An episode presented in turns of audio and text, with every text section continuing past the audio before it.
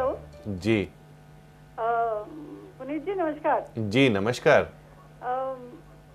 मैं अपने बेटे के बारे में बात कर रही हूँ बताइए ही थर्टी फाइव प्लस जी और उनकी शादी नहीं हो रही उनका अ, कोई लड़की पसंद नहीं आती जी तो मैं ये पूछना रही- चाह रही थी कि अ, कुछ उपाय कर सकते हैं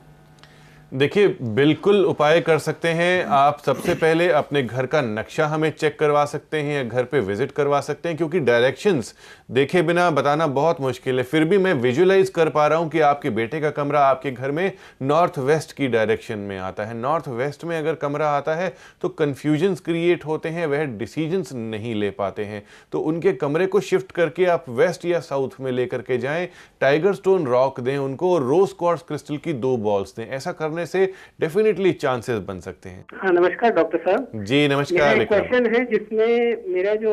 एक ऑफिस है उसका नॉर्थ ईस्ट कटा हुआ है ओके और नॉर्थ वेस्ट बढ़ा हुआ है और जी। साउथ वेस्ट 90 डिग्री है और साउथ ईस्ट 90 डिग्री है बहुत अच्छी बात है नॉर्थ ईस्ट कटा हुआ होना खराब है लेकिन साउथ वेस्ट और साउथ ईस्ट 90 डिग्री है तो एटलीस्ट कुछ राहत है हमें नॉर्थ ईस्ट में येलो कलर आपने करवाना है और एक बहुत ही बड़ा लुकिंग ग्लास लगवाना है इसके साथ साथ आप एक सिट्रिन का रॉक अगर नॉर्थ ईस्ट में रखते हैं तो it will be a very good opportunity कि आपकी सारी जितनी भी प्रॉब्लम्स हैं वह सॉल्व हो सकती हैं ऐसा है कि ये हमारा मकान जो बना है इसका अ, पीछा ज्यादा है, चौड़ा है इसलिए शेर मुंह है कहते हैं। जी तो जब से मैं इस मकान में आई हूँ मेरे को पैरालाइज हो गया है।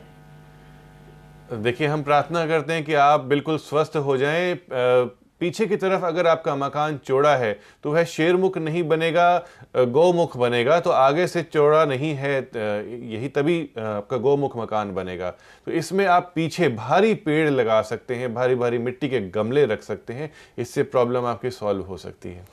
Subscribe now for interesting and knowledgeable videos by Dr. Puneet Chawla